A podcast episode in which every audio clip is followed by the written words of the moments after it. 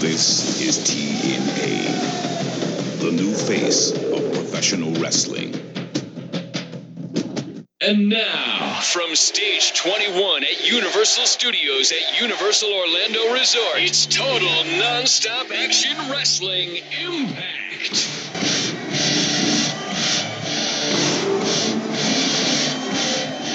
Hello and welcome to the Impact Zone podcast. Today we're going to be reviewing TNA Final Resolution 2005. Before I hand you over to Sean, I just want to start and say thank you to all our fantastic listeners. We are really grateful that you listen to the show. The show means a lot to me and Sean. I hope you can see our passion for this podcast. Um, We'd be really grateful if you could just take a second to subscribe to all our channels on iTunes, Spotify, and Podbean. Just simply search. If you just search Impact Zone Podcast, subscribe, give us a five star rating, a short review on iTunes. As I say, it really does help the podcast grow. I'm going to pin all the links to the top of the Impact Zone Podcast Twitter page. That's enough. Shameless plug-in. Sean, how are you? I'm good, Dan. How are you? Yeah, I'm very good on this freezing cold UK morning. Oh, it's fr- it's freezing down here as well. Do you know what? I've just thought we're complaining about this. It's minus three. I think it's something like minus 29 in Chicago. So if we've got any listeners in Chicago and you're listening to us complain. well, my mate was in New York last week and it was minus 14 minus 14. Oh, I've got. I hope it's not like that when I'm there in April. So good, good luck for WrestleMania because you're gonna get snow. No, I think it will be fine by then. I'm I, honestly, I'm refusing to pack anything but shorts. Every year for WrestleMania, I don't take pants. It's just short, short, shorts and t-shirts. I don't take a suitcase with me. It's purely hand luggage, so I don't really have a choice anyway. I I don't know how you do that. I had hand luggage and my suitcase last year. As if, as if all, all you need, just need a pair of shorts, some trainers, some boxers on, t-shirt. You're off out of your room. That's it. I mean, I, I did take two belts, so so. Oh yeah, I see. Oh, you're one of them that walk around with the belts, aren't you? Well, no, no, I got, I, I, off. I got them signed. oh yeah, who did you get it signed by? Uh, so I got my big gold signed by Nash, uh, Sting, Lex Luger, and then well, WCW tag was signed by the Steiner brothers, uh, Scott Hall, and then by the time I tried to find Kevin Nash, it fucked off. Oh, typical, typical. Yeah. He was probably partying with Dixie Carter. Um, so what? What you said? You got what belt did you get Sting to sign? Did you say? Uh, the the big gold. The you WWE belt. Yeah. The world heavyweight title one. Yeah, that one. Yeah. Triple H's belt. Um, I'm joking. right. That's how I was going to describe it to you because I know wrestling didn't exist and exist yeah. before Wrestling started in 1999. I'm going to put it on a t-shirt. Put it on a t-shirt for you. Right. So let's get into this, Sean. TNA Final Resolution 2005 took place on January the 16th from the Impact Zone in Orlando, Florida. The poster for this event featured Jeff Hardy. Um, the crowd for the show was 875. The gate for the show, Sean, was a big fat zero. A big fat fucking zero. Sorry for the language. The buy rate for the show was the same as the last show 20,000 worldwide buys. So, Sean, what did you feel about the show? Did you enjoy watching the show? I want to ask your overall thoughts, but did you have fun watching the show or not? Was it an uphill battle with your antics this weekend at the Royal Rumble it, party? It was a struggle to watch it. I wouldn't say that reflects the show it was just a struggle to watch any more wrestling this week after such a long weekend with the Rumble, Takeover, Raw, SmackDown, TNA. Yeah, it, what people have got to understand is over here in the UK, because of the times that the uh, NXT and the Royal Rumble shows finish, it sort of messes up your sleeping pattern. So you're like you're staying in bed later. Well, unless you've got a kid like me, but you're staying in bed later or you're overtired No. or you're hungover as you probably was on Yeah. Monday morning. Well, I was. You're up- I, I went out Saturday night. I came back and watched Take Takeover. That finished at what three? Half past three. Yeah, I've seen you in our in the WhatsApp conversations in the WrestleMania WhatsApp group. You are smashed. Well, now I was in. I was in in work at ten o'clock the next morning. To then finish at five to go to my Rumble party, which The life- of a the life of a rock and roll star, Sean. Everyone. Um. Right. So uh, let's should we should we get into the show? Can I just say something before this show starts, Sean? I am not talking about any of these Tracy Dusty Rhodes and that. I Oh. can't even think of his name segments. I have not taken notes about that stuff. I took notes about the first segment and I just put WTF is this shit. I refuse to comment on it anymore. So Well, you can run us through those. Johnny I haven't- Fairplay, that's it. At least you got his name. I've gone the guy from Survival, and I only knew that because of Mike Tenay. And At I've been start- watching. I've been watching the impacts, and I still haven't got a clue what they're doing. Yeah, to be honest with you, I wish I'd have watched some of the impacts because I had so there were bits on the show and I was wondering how did they get here. So I think I might try and watch some of the impacts for the next one. So let's start. So the show starts. Um, the first thing that I've, I've obviously not watched TNA for two weeks. I haven't watched the Royal Rumble shows. The first thing that I see on this broadcast as they go to the arena is a big Erik Watts, the world's greatest sign. And I thought, yep, TNA is back. Erik Watts. And he really Oh showed that later on in the show. Um, I like He, he, he should have won the Rumble, I think. Oh. Surprise entrant, come in number thirty. no one would know who he was. I, I, the pay per view starts off, done it with um, Tenay and West. They're running down the matches. Um, Yeah. I quite like that. It's for someone, say like me, who hasn't watched the Impact shows. It like, do you know what I mean? If you've not watched the Impact shows, it gives you Yeah. an idea of what's I, going I on. say, I, I, like I said, I, I do like when they do that because it, like I say, it, it gives you like the what's happening. So then, if and- you've watched if you've watched the Impact shows, you probably don't like it. But if you like not haven't, then it's probably a good thing. So um, the show starts with Jarrett backstage. If you want to talk about that, Sean. Yeah, so uh, Shane Douglas just backstage with Jeff Jarrett doing a backstage interview.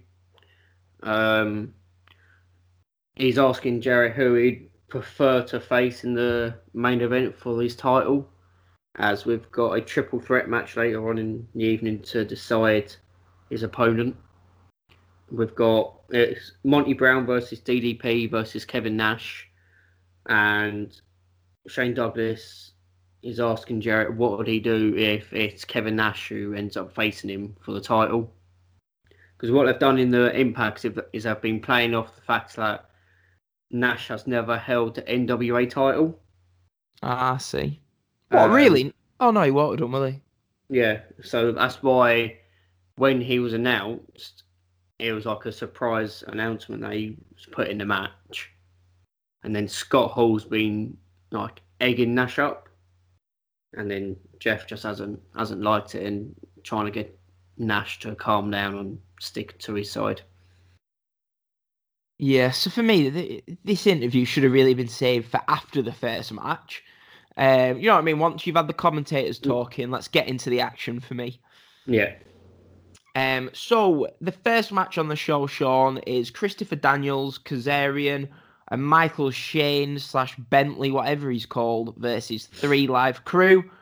Konnan gets the crowd hyped, and Sean, for the second show in a row, they clearly listened to our first ever podcast, which you should all do now. Listen to our episode one, Victory Road 2004, where Sean tells us that Three Live Crew should be opening these pay per views to get the crowd hyped, and that is exactly what has happened ever since. So, Sean, talk us through this match. What did you feel about the match? Did you enjoy the opening match?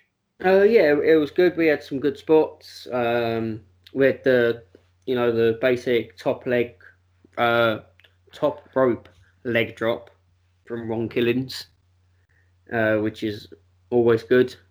Your new United States champion, ladies and gentlemen, Ron the Truth Killings in 2019. And he already defended the title after he'd won it as well. What a true, they? only true TNA booking. Um, right. So yeah. So I'd say I enjoyed the chain wrestling with Konnan and Christopher Daniels at the start. I thought it got us off to a nice little start. TNA, they love these heel teams beating on the face behind the ref's back, and then the heel team aren't allowed in because it's an illegal tag and all that stuff. They love Yeah. it. I, I do like it, but in every match, it is a bit overkill for me. I, I Um, liked the way that um, at one point um, the ref doesn't allow, I think it's Bentley to come in, where at first he moves around the rope to the other to one of the other six corners. He gets a tag and the ref denies it, and then he uses his foot for the tag, and the ref denies that as well. I thought that was a good way of not just like being like, no, it doesn't count, but actually doing something to deny the tag. Yeah, well, usually they just try and persuade the ref, don't they? They'll be like, Yeah. "No, we tagged, we tagged," and then that's it. The ref lets them in. Yeah. Um, do you want to take us home to the finish, Sean, or is there anything Uh, else you want to talk about? I mean, we had all six men in the ring at one point, all down. I didn't know who was a legal man. It doesn't yeah. matter in TNA, does it? No, it doesn't, to be honest. That, that was It- just that was just after um, Ron Killings had got the hot tag. Yeah. Oh, Sean, I'm gonna get to this later in the show because you've mentioned it now, so I might as well pick up on it. I am sick to fucking death of these TNA tag matches, yeah, where it starts off, the rest strict with the rules, the tagging, and then you can just pin anyone after. It's like the tagging is out of the window, uh, which we'll get to in this fucking AMW match later on. Anyway, sorry that, Sean. Carry on. Uh, yeah, so the finish, um, uh, Shane Shane Bentley's the only one left in the ring with three live crew. Daniels is on the outside. Well, no, Daniels is on the inside, and he goes to do his springboard moonsault onto who is it? Onto our truth or Ron Killings. Well, Takes out Killings- Kazarian, doesn't he? yeah, Killings moves out the way and he takes out Kazarian. And then Bentley is double teamed by Truth and I'm guessing three uh BG James and Truth gets to three count. Yep. So that is the end of that match. I thought it was a fun opener. I'm just I'm just looking at my notes and it says Daniel Kazarian and Shane win at eight minutes 22, 21. That's so wrong. yeah, I know. I just copied the results in from a website last night, so clearly they weren't paying attention. I was reading it then and I thought, no, because Daniels ended up taking out Kazarian, which cost them the match. yeah. So, well, um, so Well- yeah, it was a fun opener, wasn't it? I actually thought this was a fine match to open the show. I don't like this tag stuff, but it was fine, wasn't it? Yeah. So You know we've, what we've, you- we've currently got um, a third special guest uh, for the podcast at the moment. My cat has decided to come and sit next to me and just stare at me. Uh, I'll lock them out, me, before we start. I mean, they they love sitting in my front room, and I've just had to lock them out, because otherwise they'll be chasing each other. How many have you got? One. yeah, I've only got one. Yeah, Oh, you're all right. Then when you've got three, oh, love them to bits, but we're currently we've just moved house, so we're not letting them out at the moment, so they can get used to the new, you know, like the new house, yeah. And they're just chasing each other around it. So anyway, I, although I'd probably prefer to talk about cats than this, some of these matches. Um, Sean, what have you given the Daniels Kazarian Shane versus three live crew match start rating wise? I gave it one and a half stars. Jesus Christ. I've give it two and a quarter stars. Um, I thought it was a fine opener. There was nothing wrong with it. There was nothing right with it. The baby It's faces a nice get. little opener. It was a nice little opener. I don't know why that means it gets one and a half stars, but because I couldn't watch it. you got I just couldn't watch anymore, and I was going, "Come on, I can get through this." Um. So yeah. So Big Dave, Big Dave Meltzer, he gave it two and three quarter stars. I gave it two and a quarter, and Big Wade Keller, he gave it one and three quarter stars. So me and Meltzer liked it a bit more than you and Keller, it would seem. Yeah. But yeah, it was a fine opener, I'd say, with these three live crew matches in the opener. It gets the crowd up. They're not there to have a great match. They usually have a two, two and a half star match to open the show, which is fine. It gets the crowd going. Um, Sean, talk about this backstage segment. Uh, okay, I'll, I'll I'll try my best, but like I said, I haven't got a clue what they're doing. Don't know why they're doing it. Well, here we go. So we get Dusty Rhodes, Tracy, and Trinity with some guy from the TV program Survival. What was his name? Oh, Johnny Fairplay. Yeah, that's him. Um, and it's all about a race to see who can become Dusty Rhodes' personal assistant. His for some reason they think it's a good idea to make a back the, the flatbed of a pickup truck Dusty's office, playing off he's a cowboy and a redneck.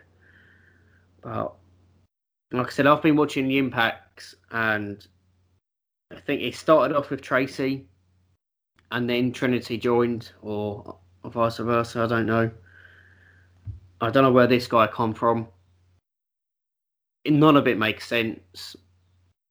It's all over the place. You you don't need this in a pay per view.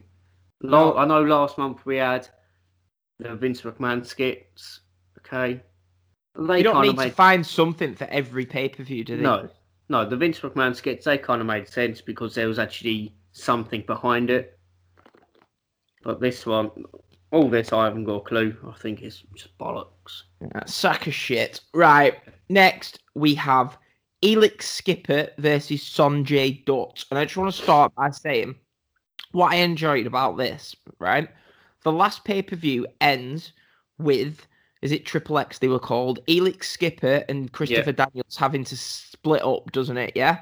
So if you just watch pay per view to pay per view, the last pay per view ends with them splitting up, and this pay per view is all about them being separated, and they're on their new path. So we start with Daniels in the first match, and then we move on to Elix Skipper in the second match. So it really continues the storyline from the end of the last pay per view. So Yeah, well done, and- TNA. I enjoyed that. They've they've been pushing it and making sure everyone knows about it on the impacts as well. So say Right. Elix Skipper comes out. I think the first impact back we had Christopher Daniels not not in a throwaway rap match, but just like a singles match to get him over. And we had Skipper in a tag match. And they were really playing up about Skipper not wanting to tag with his new partners because it's not Christopher Daniels and stuff like that. And I think I thought it was really good how they were pushing it along the whole way through. So that sort of makes sense why Daniels is then tagged with new people and it sort of went Yeah. wrong. So yeah, I, Sean, I'm just gonna say I'm. I'll, I, you probably don't agree. I've just got a feeling you might not because you said you weren't in the mood for wrestling at this point. I loved this match. I really enjoyed. I thought it was really good. Oh, Um, no, it, it, it was a brilliant match. It really So- was. I- I- it took me by surprise. Obviously, I just seen the match and I thought, oh, this will just be like a five minute quick match. Do you know what I mean? But they were, I thought they were both really impressive. Um, the flying around the ring, the crowd are hot for it. Uh, Sonjay Dutt targets the arm. Um, Yeah.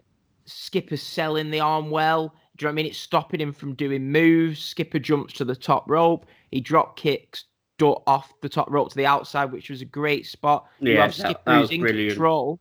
Skipper's in control, but he's selling the arm the entire time, which at the start of the match, the arm's getting worked on. In the middle part of the match, Skipper can't do his moves because of his arm, which I thought it's simple. TNA, it's simple. You don't need three ref bumps and loads of false tags to tell your story. You just do it like this. Yeah. Brilliant stuff. I enjoyed it. Have you got anything to say about any, about the match, Sean? I, I did enjoy it. It really perked me up to actually get a decent match and be like still at the beginning of the pay per view. Um, actually going back into it.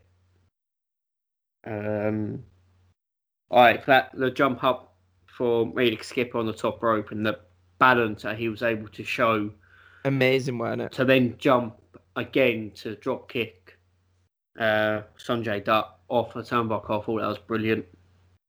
Yeah, it was sort of like a rehash of the spot, except you know, like where he jumped on top, where he was on top of the cage in the last match. Yeah, It just shows he has great balance. But Yeah. it was great, weren't it? Um, the finish for this match, though, the refs, the camera sort of misses the ref counting. I don't know if you picked that up. It, no, I, the di- ref- I didn't pick that up much, but Oh, I did, but I have to say I really enjoyed it. I, it was like it was like a 2019 match back in 2004. yeah, I felt I felt like the match was ahead of its time for TNA. It was a bit just a bit different to what we're used to seeing, especially in the early parts of these TNA pay per views. It's usually a bit of a battle to get through to the end of the Yeah. show. but we're, You- we're saying this every week now that the X division is so much further in his time than anything else that they're doing. Yeah, I bet if you compare this match to a WWE match from 2005, you might not. Although Shelton Benjamin, I feel, was really good at the start of 2005 in WWE. Yeah, but Um, he, he, he didn't show off like this little to stand out, did he? Um, yeah, if, if you said to me, Shelton Benjamin, tell me what what do you remember of him? I remember the super kick from HBK and Money in the Bank where he ran up the ladder.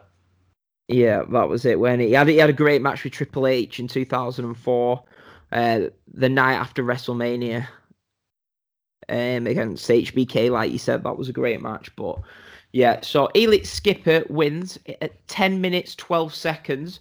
Sean, what have you rated this match? I've given this three and a half stars. Three and a half stars. Yep.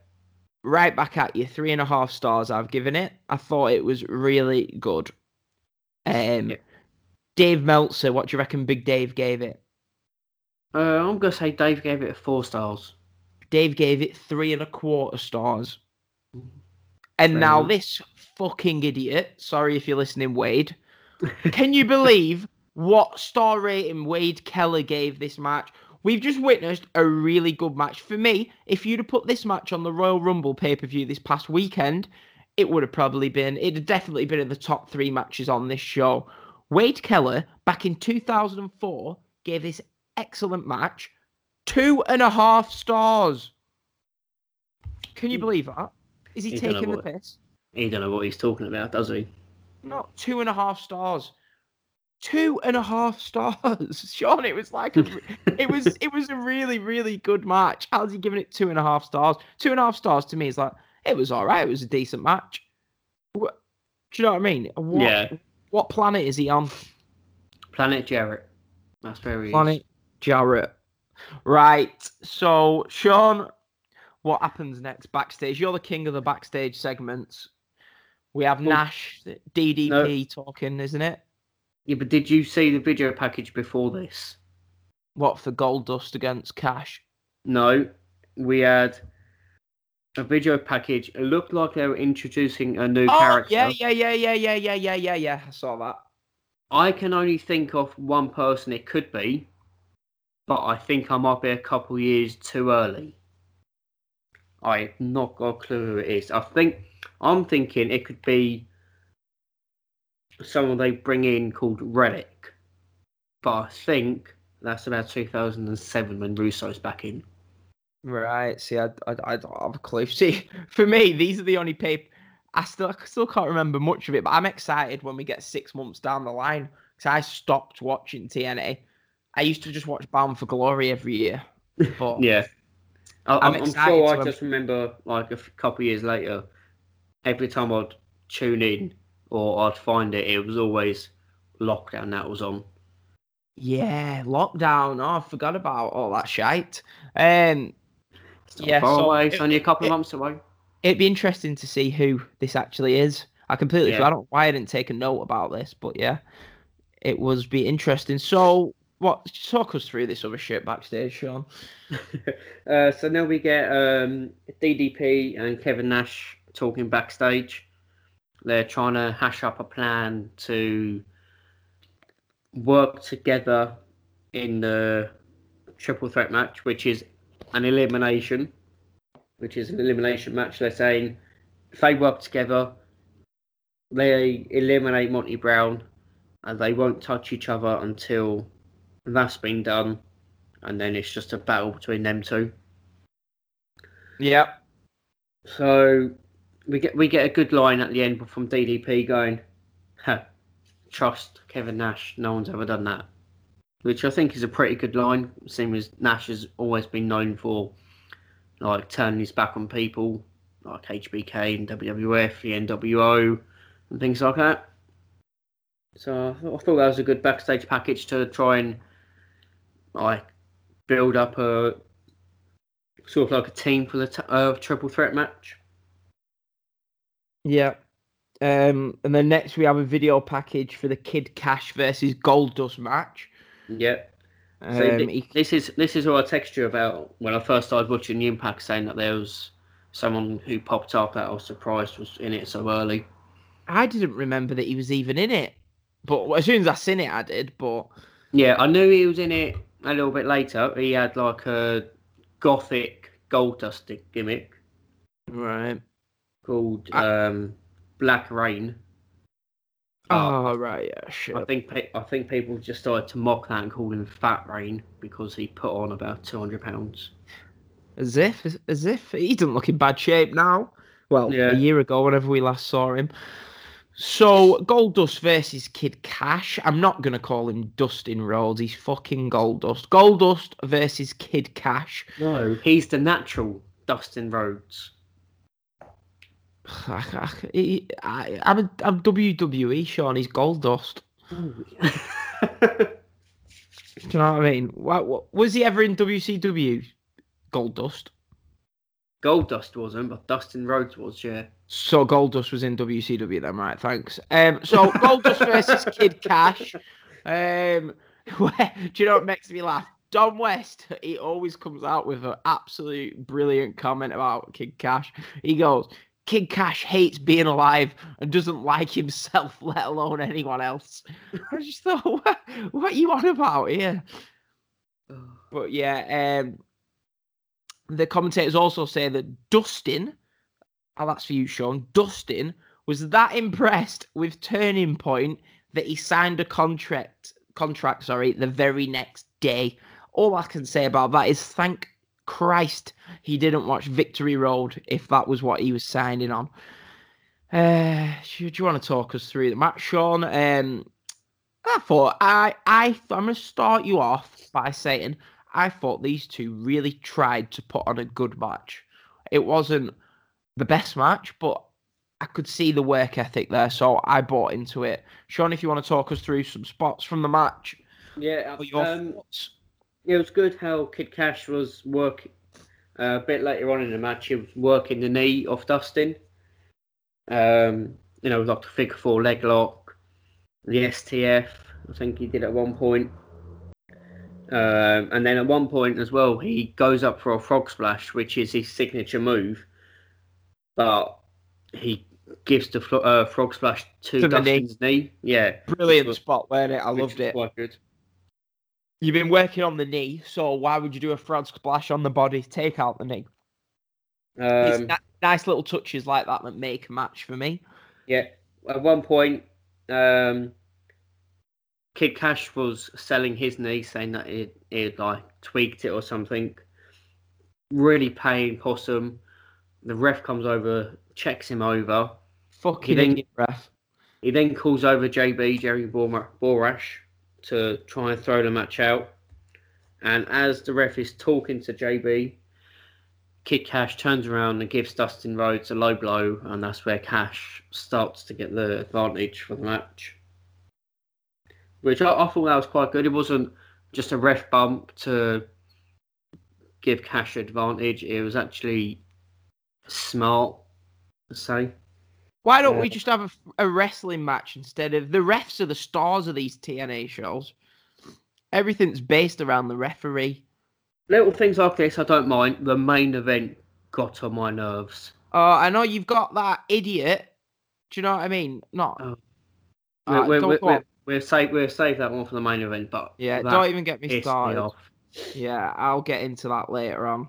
Um, so Dustin Rose gi- tries to give uh, Cash an atomic drop, but this has been after he's been his knee's been worked on, and as he as he drops down, his knee gives way, which I think was good continuity throughout. Brilliant, brilliant stuff. Great selling, great selling. And these idiots, I'm not going to swear because I feel like I've sworn a lot. These idiot TNA fans are chanting, walk it off, walk it off, walk it off. I'm thinking, you say. idiots. Yeah, I was. I listened to it. and I'm thinking, you. It's a baby face who's selling his knee like a pro, and you're chanting "walk it off" at him. Take your three entry tickets and piss off back to Disneyland. Um, the ref pushes Kid Cash over at one point. He goes flying, doesn't he? Yeah, that that was, I was I, there was no like real confrontation between Kid Cash and the ref before that, was there? Not Like, really. No, it was a bit out of the blue. You know, Cash gets the two count, he stands up, and the ref just pushes him. I think it was funny though, but he might might have played back to the ref being annoyed that he'd been duped for that. Um, you know, when Cash was down holding his knee. Yeah, Now, this match, I thought they really tried hard. The selling was excellent. It was just like a good professional match with loads of shit in between. But um, wow, it's so hard not to swear when you're reviewing a TNA pay per view. um, the finish though, it was just a bit out of nowhere, wasn't it? It was just like a random dodgy power slam for the win. yeah. So I've got I've got down here um, a bulldog from Dustin, but it it was it was sloppy. I don't. It wasn't great. that's, that's how bad it was. We didn't have a clue what it was. But it was just out of nowhere, wasn't it? I was thinking Yeah. it was going to be a kick out, but as I said, I enjoyed this match, Sean. I thought it was there was a lot of stuff I didn't like, but I thought it was a good match. Yeah, um, it, was it was okay. Like I said, it was a nice, easy watch along match.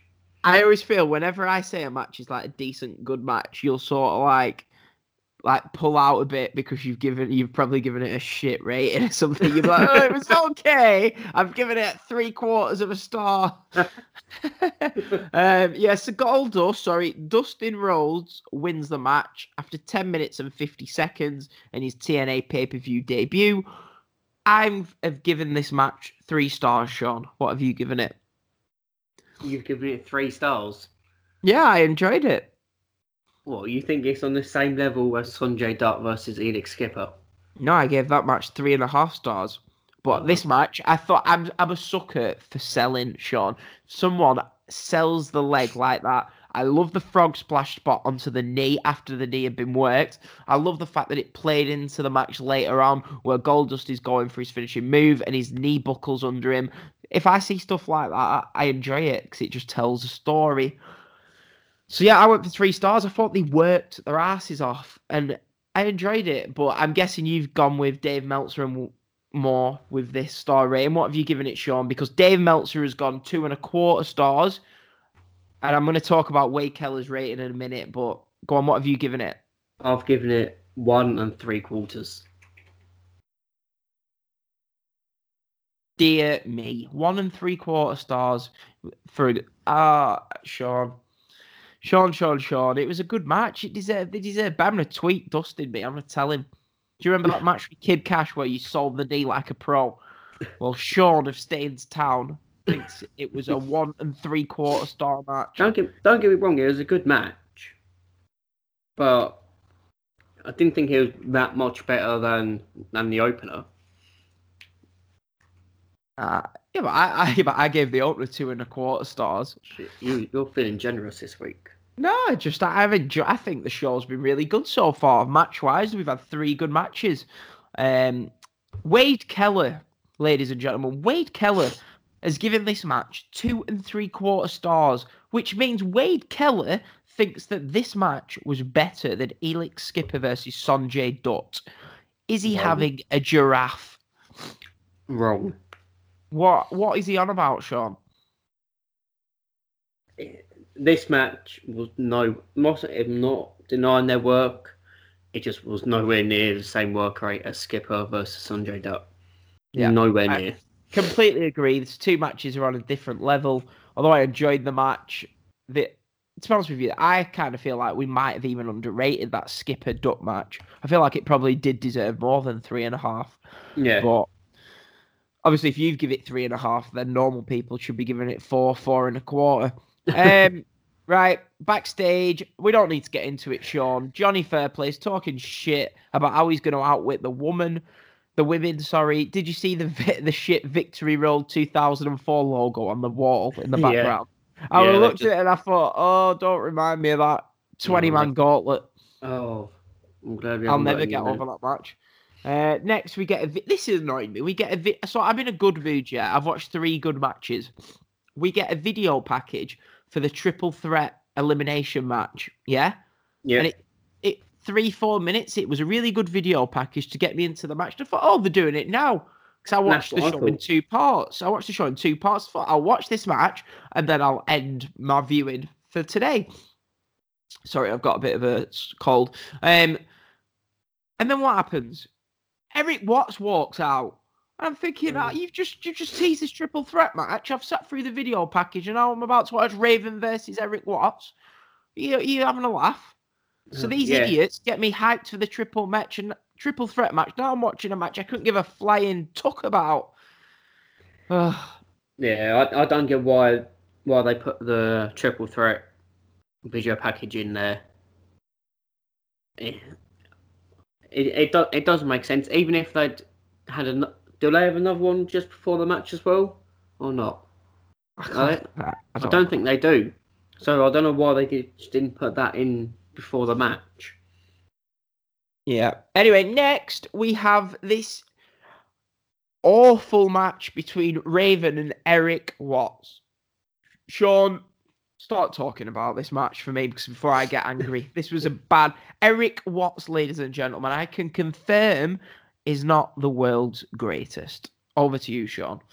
Uh, so this match is playing off the fact that last month Erik Watts turned his back on DDP and helped Raven, but throughout the past few weeks on Impact, it's come to light that Raven had been manipulating Erik Watts to then to kind of like turn his back on DDP, but then if Watts finds out what Raven's been doing, then that's how we get this match. Um, I thought that Erik Watts, Erik Watts' theme when he comes out starts like, um, "We will rock you." That's what yeah, yeah. you know, just like the do do do do do do, just you know, just that little bit at the beginning. He, he brings a chair out with him, but because he's an invalid, he slides into the ring with the chair, Raven still attacks him first because he's a smart man. Um, we get brawling on the outside. Um, over here, over here, over here. Why do they Um, love that chant so much? the the fans are wild just because they're on the floor near them. They love it. They Like- love it, don't they? You know, I'm I'm all for a bit of crowd interaction, but fucking hell. They're idiots, aren't they? Where did they, it's like they've just gone into an Orlando nightclub, plucked about 300 drugged up idiots and gone, come in here, lads. Get yourself in here. Um, I've got that e- in my notes. I've got down that Erik Watts should have stayed in WCW back in 1992 when his dad got fired. he was awful in this match. What the, what the hell was that reverse drop kick from the top rope? Oh, no, I actually didn't mind that. No, I thought it was all right. that's one of the worst moves I've ever seen. It- I was impressed, me. I thought he was well. That was that was the move of the match. I know. In, instant way to break your arm. Right, Sean, is this match? It's not a DQ. It's not a no DQ match, is it? It's a straight up wrestling match. I don't know. They're either It is. It was just a regular singles match, and in this match, Raven slams Erik Watts' head into the chair. yes, Right in front of the ref, right in front of the ref, and the, and Watts DDTs him into the chair, and So the ref's just like, "All right, let's crack on." so Erik Watts slides the chair in, but the ref takes the chair off him. But then Raven sets it up in the corner and rams his head through it. It's and then they just all- start using it. Why? I know, I know. It. I mean, with Raven, they always end up playing up to oh, it's Raven's rules, which is always always ends up being no DQ. But don't start the match off With rules. exactly. They start know. every match off strict with the rules, and then by the end of it, it's just like, oh, it's all right. Bring another guitar out. Yeah. Um. We get the worst choke slam I've ever seen from Erik Watts. Oh, can I just mention something before that? So, Yeah. after we have this DDT to the chair, yeah, right, that we carry on with this excellent action. Erik Watts hits a buckle bomb, right, and I'm looking, I'm thinking, I was- quite like that. That was good. yeah, it was pretty good. It, it was as almost as good as his impressive top rope backwards drop kick. Um, um, Even that just sounds convoluted.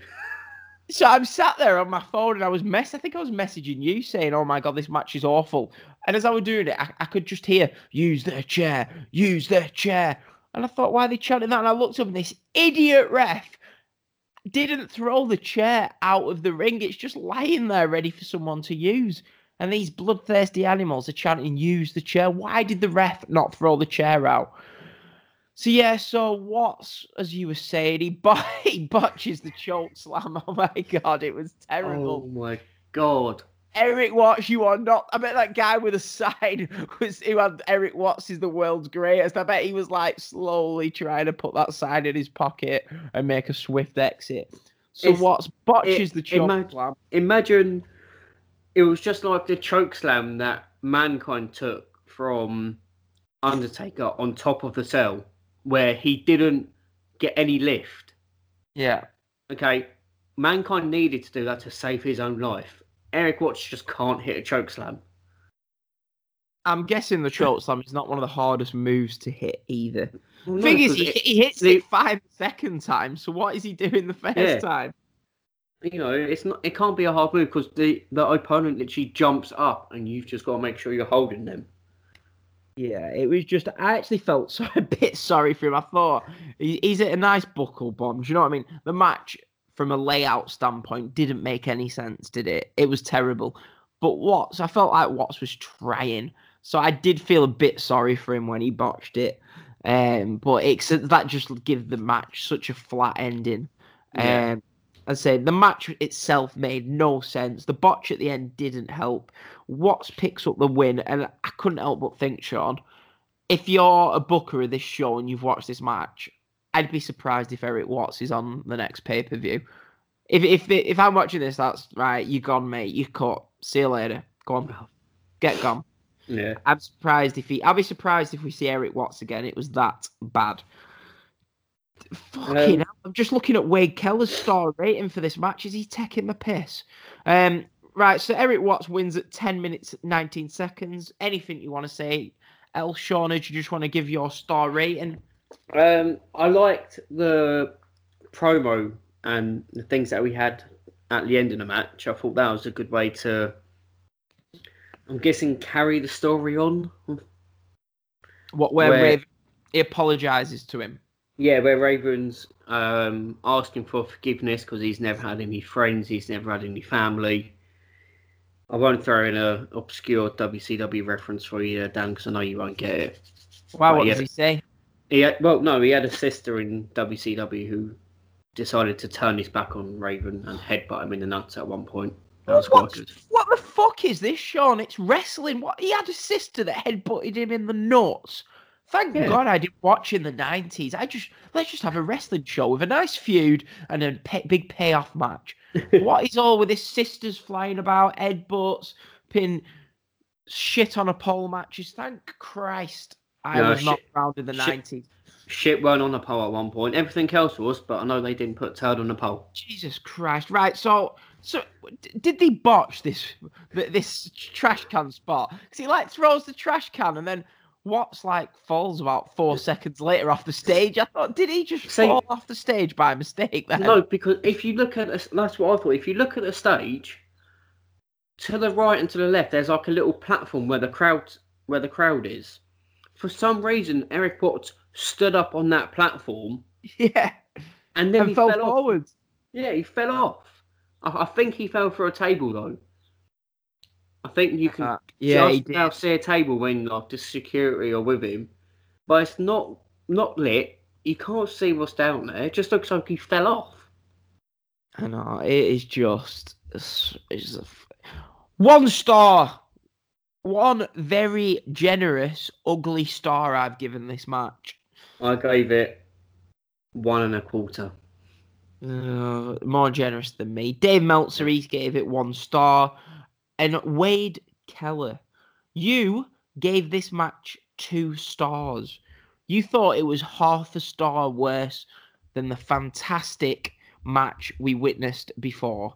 Do you know what I mean? Between Skipper and Dutt. And he has given it half a star more than this match. Wade, I don't know what you were smoking back in 2005, but Jesus Christ. Right, Sean, was there anything else backstage, or did we just go straight to the Jeff Hardy Scott Hall match? Uh, no, I think we just we just went straight to uh, Scott Hall and Jeff Hardy. Yeah, so Scott Hall versus Jeff Hardy with Roddy Piper as the referee. Sounds like a fantastic night out. Um, the, the Uh, ma- what, what's going on here, Sean?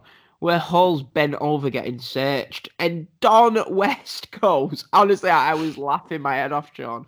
So picture this, ladies and gentlemen. Hall is bent over, and Piper's checking him, right? And Don West goes, I wonder if Hall has been in this position before. And Tenay goes, Excuse me? Honestly, the way they delivered it, I just couldn't help. I was laughing my head off. Um, but yeah, so, So- then Hall searches Piper and finds handcuffs in Piper's pocket. I just thought, I thought I've got written down Scott Hall dressed as Elvis still. Sean will love this. Yeah, El Hall still comes out as Elvis. Why? I do not know. He looks stupid. Um, They're carrying ma- on that turning point gimmick. Go on, Sean. I'm, I know you're dying to get this out. I keep cutting you off. Go on. this match originally was scheduled was scheduled to be Scott Hall versus Hector Garza. Oh, Hector. What's happened to Hector?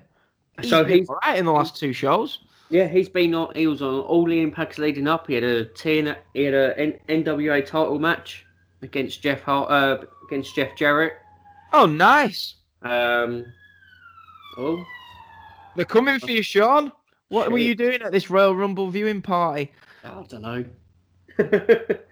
um, yeah, but I think it says that Garza couldn't make it for legal reasons.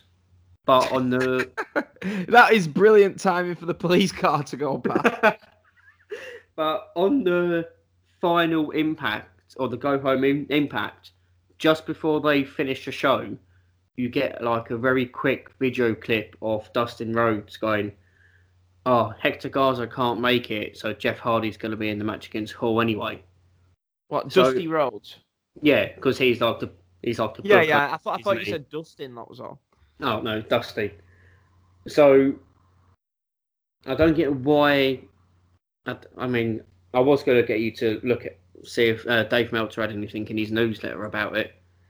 Um, but I don't know what's going on here. It's been done. It's been done for drug smuggling, probably. Oh, you can't say that, Sean. What's making you say that? Why would you say that? You're not judging him. I hope on where he's from. of course not.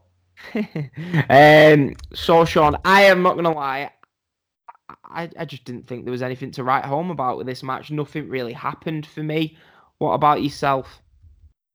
What did you think Um, of the match? Because I really haven't even taken any notes. I just didn't. I didn't think anything really happened for me. I, I didn't think it was a bad match, to be honest.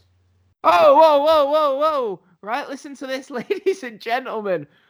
Hector Garza was scheduled to wrestle Scott Hall at TNA's Final Resolution 2005 pay per view, but he couldn't make it as he was arrested in Houston, Texas for possession of drugs. Told you. I can't believe that. That is un. But you did you not know? I honestly did not know. That is unbelievable. we shouldn't laugh about it, but what are the chances of that? Oh, you, you would have thought it would, it would have been Scott Hall would have, would have had drugs, not Hector Garza. I know, but I think there was steroids looking at this. Oh. I think it was steroids. but, um, I, don't think we see him again on TNA after this. You know. Uh, I, I don't know. Right, here it says In 2005, Solano, known as Hector Garza, was set to wrestle Scott Hall at TNA's final resolution pay per view, but was arrested for possession of steroids. The police found Deca Durabolin and Primobolan, whatever that is, both of which are legal to have and use in Mexico, but not in the United States. Garza claimed that he had legal prescriptions for them but could not produce them at the time of his arrest. Garza was then deported back to Mexico and barred from entering the United States for at least the next five years, effectively ending his career in the United States. Garza claimed that he did not know the steroids were illegal in the United States and he was humiliated by these guards. Garza would then later sell t shirts that read, If Pepe El Toro is innocent, so is Hector Garza.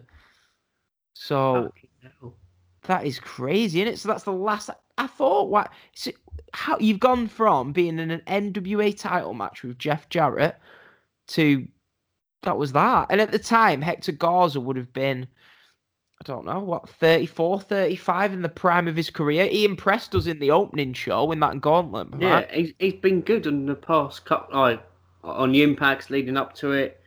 And, well, Well, so thank Well, you very much, Hector Garza. breaking news from what 16 years 15 years ago or something but yeah hector i enjoyed some of your work that you did in the first two pay-per-views i watched so rest in peace mate um right do you want to get back to no i'm- not joking i'm Oh, serious. oh yeah, he, no, he died, he? passed he passed away yeah Oh. yeah Oh, yeah, I apologise for laughing. It's all right it's all right. You weren't to know. But yeah he passed away in 2013 with lung disease. So that's a shame. Um sean do you want to get us back to this match? Anything you want to ask literally i just didn't. I thought it was Um, just shit wasn't it? Oh, so after all all the searching at the beginning, we get through the match, and towards the end, Scott Hall goes under the turnbuckle and pulls out what is supposed to be brass knucks, but it looks like he's wrapped some toilet paper around his hand. oh yeah they, they weren't brass knucks were they It just looked like a piece of I know. paper. i know shite But- shite Then, uh, as he goes to use them, Roddy Piper pokes him in the eye. Jeff Hardy hits him with a twist of fate, which it Scott wasn't like Hall cannot sell. Well, we can sell. We just can't. He don't like taking bumps to his knees. He said that. That's why if you watch the WrestleMania 18 match against Stone Cold, he doesn't take the stunner to his knees. He he kind of just like takes it on his chin and then jumps up for it. as if they did that match do you know what i mean Yeah. scott all against stone cold when stone cold was so hot that time crazy Yeah. Well, it, it could have been a good match if Hall weren't in in a bad place. If he weren't on all the pills. But crazy when you look at the difference between how Scott Hall looked at WrestleMania 18 to how he looked here three years later. yeah. He aged about 10 years. Oh yeah. So, so Jeff Hardy gets the win at five minutes 42 seconds. This was, it was, it wasn't even a match for me really. Um, Sean, what what did you give this match? I gave it two stars. I'm sorry, what? I gave it two stars. I th- I thought it was a quite good match. I I Hall I think I thought was quite good. Still, I think he's still a good worker, even though he's he's not as good as he once was. But I still think he's he's a quite good worker here. See, I, I, what you think Hall's a good worker? Yeah. Yeah, see, I, yeah, I've just given it one and a half stars. I was just expecting if I've given it, it's not often you give something more than me, but the WCW mark in you is shining right through. um, Yeah, so Dave Meltzer, what do you think Meltzer gave it? Uh, one and a quarter. A star. And our good friend Wade gave it three quarters of a star. I thought I thought you was gonna say three stars then when you started off with that. no, no, three quarters of a star. Um, so after the match, Jeff obviously challenges Jarrett after the match. And then Yeah. he just randomly kicks Hall, doesn't he? Just for like no reason. I I, I didn't see him kick Hall.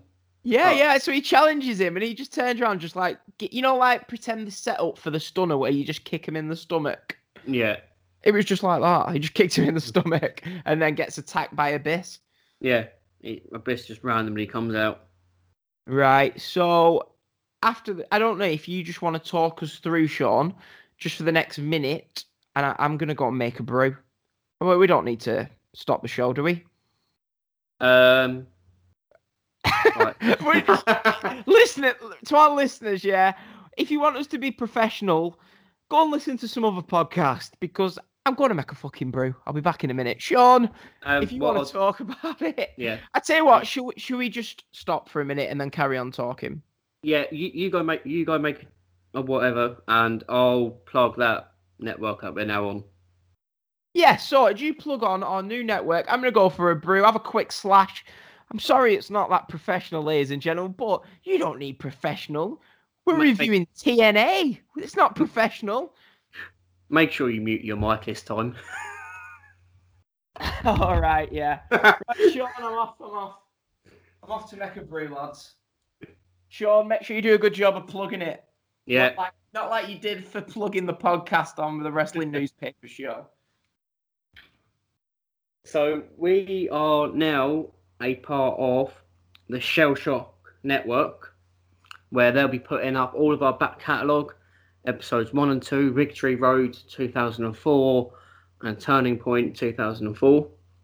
Uh, Sh- Shell Shock have a number of different podcasts. They've got Shell Pod, where they cover throwbacks.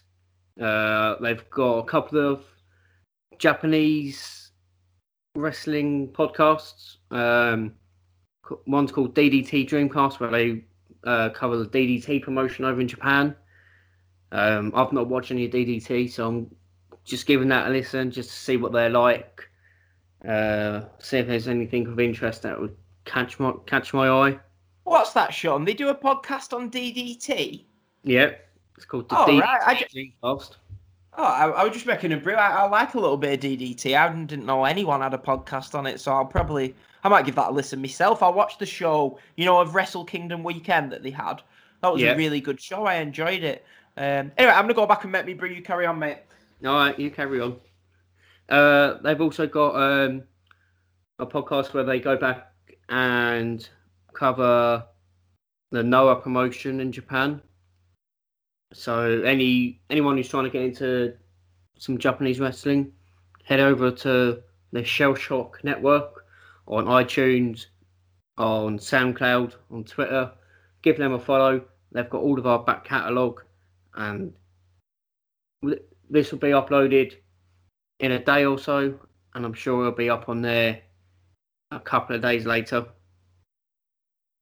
Right, that's that's that bit done done. Whenever you're back. Oh, my ke- I've got a really shit kettle. It takes ages to brew.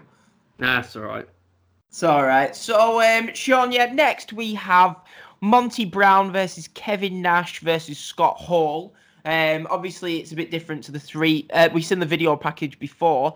We didn't, don't believe we got a video package. No, Um, we've, got, we've got more shit from Trinity and Traci looking for well, that. if, if if you want to talk about that, No, I don't, no, free. I don't want to talk about that. No, I do not. I did not find these funny. Did not enjoy them like I enjoyed Vince McMahon getting beaten up by a little person last month. Oh, So no. right. Well, well, I tell you what, Sean, you talk us through this Monty Brown Kevin Nash Scott Hall match.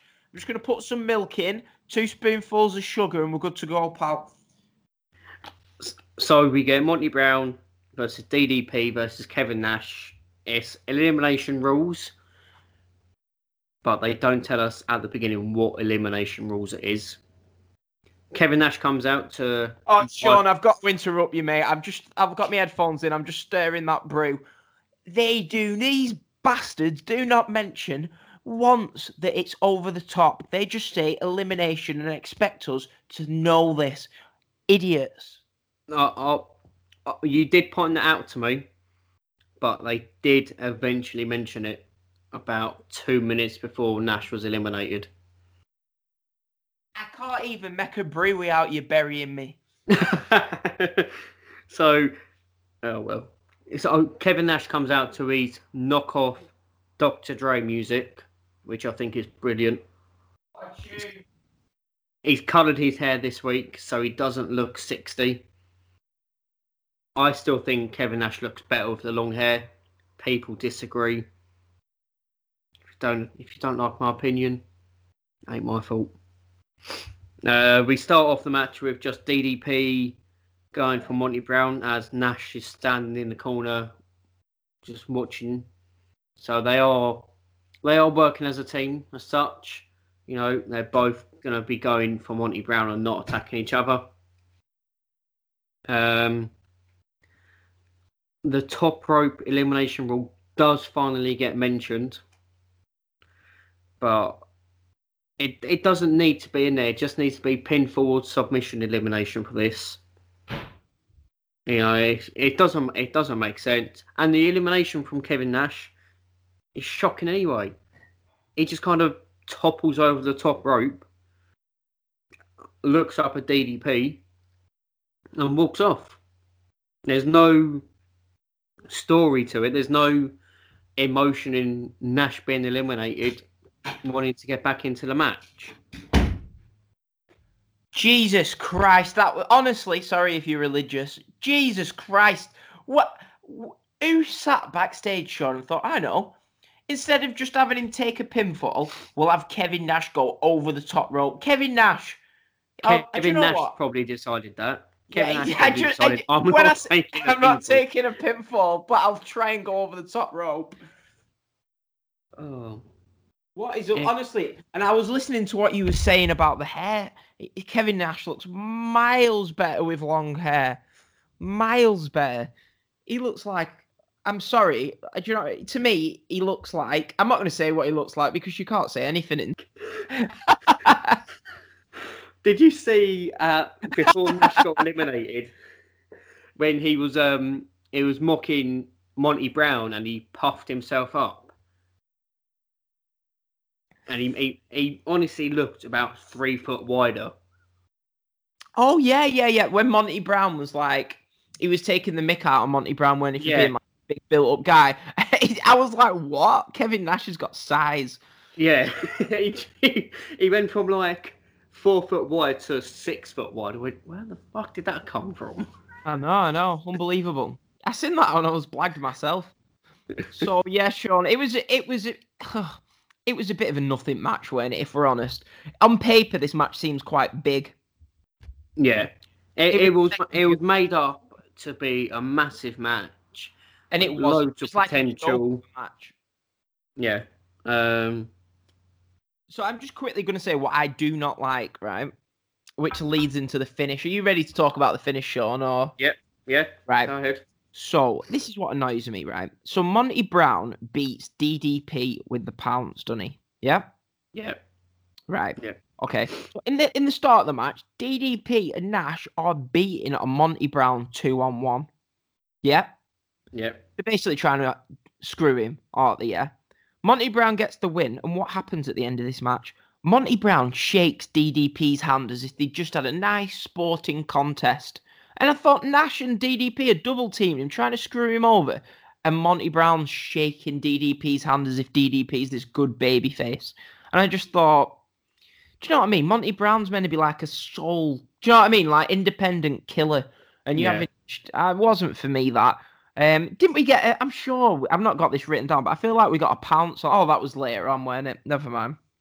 Um, yeah. So Monty Brown wins clean with the pounce. Uh, period. Um, that was it, really. I, mean, I thought it was a bit of a it was a mass, it, it, was a massive pop from the crowd though when Monty Brown won. Yeah, Monty Brown was loving it in TNA, and he's a star. This this in this times time for him with TNA. The biggest two stars on the brand, the Monty Brown and AJ Styles. For me. Oh, yeah. Um, yeah, so I've given this match a star and a quarter, and I didn't like the match, but the right person won, so I've given it a star and a quarter. Monty Brown wins nine minutes forty seconds. Sean, what are you saying about this match? I've given it two stars. Oh, Mr. Generous over there. Um, Yeah. Well, Big Dave gave it a star and a quarter, and Wade Keller gave it a star and a quarter. So I think is that the first time out the four of us you've given it the highest rating? I think. Oh yeah, I think so.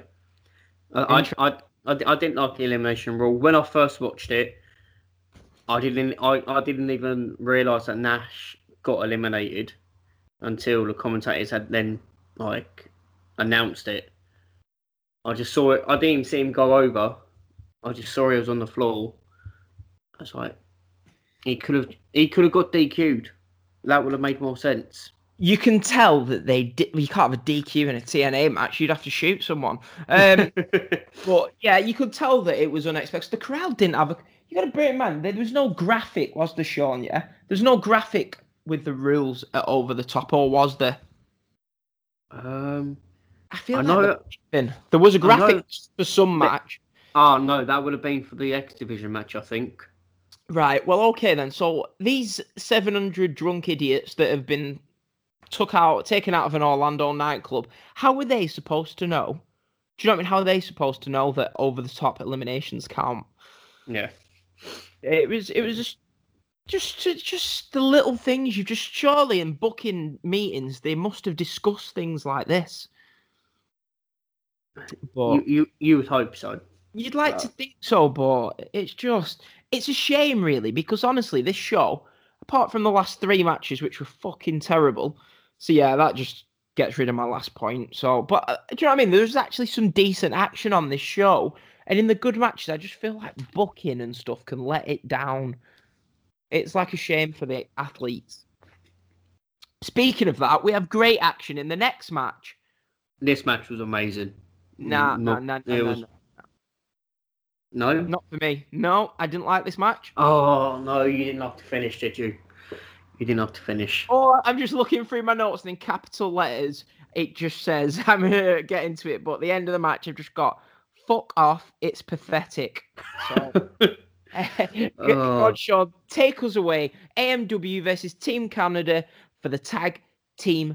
Cha- Is it the NWA tag team titles, by the way? yeah, yeah. NWA They're still, tag team. yeah, they're titles. still they've still got all the NWA titles at the moment. They've got. I know um, the heavyweight, go on, Sean. obviously. but- Go on, Um, Sean. Talk us through this brilliant match, or so you say. So we get a nice walk and brawl between Team Canada and AMW, both on either side of the ramps. Which I, I, I don't think I've mentioned it on the show yet, but I really like how they've got the two separate ent- like entrances, one for the heels, one's for the faces. I think that's such an like a brilliant setup, especially Yeah. for like um It works better in in ring promos, you know, like on impacts and stuff. yeah It works good, doesn't it? 'Cause you have like the heels coming out of one side and stuff. Yeah, and uh, it work it works well in their environment that, that they're in in a set uh, in a studio. Like you, you, you could like I'm not I'm not saying NXT need it, but if NXT did that, you wouldn't have a problem with it. But you couldn't have that for Raw in a full arena. Yeah, you couldn't, could you? But in like the little smaller settings, it does work Yeah. out quite well. Yeah. Um, yeah, so we get the brawl between the two teams. Um, I think it's at this point that Eric Young gets a massive bump on his head. Did you see Yeah, that? no. Where where did he get it from exactly? I think it was from the Hurricane that he took on. Oh, On the you ramp. joking? I, I've I've got written down where did Young get that lump from? Please tell me it wasn't from that hurry, from the world head scissors on the ramp. Yeah, What I think was it? Oh, that that's all I can all I can think of because I don't think he got thrown into the rail. I that was um, no Young got dropped on top of the rail, but I think Young then got the bump from the head scissors on the ramp. Yeah, because so when I watched it, I thought that that, that, that was lucky. That massive. Yeah, was- you know, but the um, crowd were loving this match, weren't they? Yeah, they were they were really into this. Do you know what I thought was interesting? Right. So in this match, three out of the four competitors ended up in NXT. What, 12, 13 years later? Bobby Roode, Eric Young, and James Storm were all in NXT. And I think Chris But- Harris, I'm sure he had a little stint in WWE at one Chris point. Chris Harris was the first one to make the jump out of all four of them. Right. He so I was listening. Chris Harris was, was- apparently meant to be the rate, highly rated one. Yeah, he went to WWE ECW. Right. What was what was? There's a video. There's uh, like a video clip on YouTube where they just take the piss out of him because he came in as this big star. He lasted two weeks because Tommy had got there. He was out of shape. He couldn't cut a promo. He couldn't work, so they cut him after two weeks. You joking? Uh, and like the, the videos, I can't remember what his what his WWE name was, but it's like the best of Chris Harris in. WWE. As if, as if. Well, that's they're, it. just, they're just ripping him for it. Uh, maybe we'll add that at the end of the show or next week's show, maybe. Yeah, Um, Uh, so this, No. this- right. I'm just gonna get into this right because it's starting to to, to annoy me now. Right. In this match, we have another tag where the heels tag in. They don't make the tag. The ref doesn't see it, but the ref takes their word for it. You've got to be kidding me. Why do they keep doing this, Sean? It takes me out of the match. And it's just not for me. What? Why? Why? but at least in this match, Team Canada get their comeuppance. Yeah, Scott. Scott D'Amore. Scott D'Amore finally gets taken out of the equation and he gets handcuffed to the structure for the X Division match later on. So he can't go anywhere, he can't interfere. Thank Still Christ. manages to. Some someone's actually listened and gone, no, he needs to piss off. So he was handcuffed to the structure at the start of the AJ Sabin Williams match. No, no, no, no. He got han- he got unhandcuffed, didn't he? At, like after the match. Yeah, that's what I'm saying. What I'm saying, they should have left him out for the next Oh. match. That would have been class, wouldn't it? Do you not think that would have been good if have him still been? Because the Yeah. Petey Williams match was straight after it. Yeah, it follows on, don't it? So So yeah, we that- get we get some good stuff, don't we? We have Divine Yeah. hitting Storm with a hockey. Well, that's not good stuff. With a hockey stick, there's a spine buster on Divine who's interfering. Double team on Bobby Roode. Bobby Roode kicks out, and it looked like a three, didn't it? The cr- that could be my microphone. Give me two seconds. Hang on. Oh, well, thank Christ for that.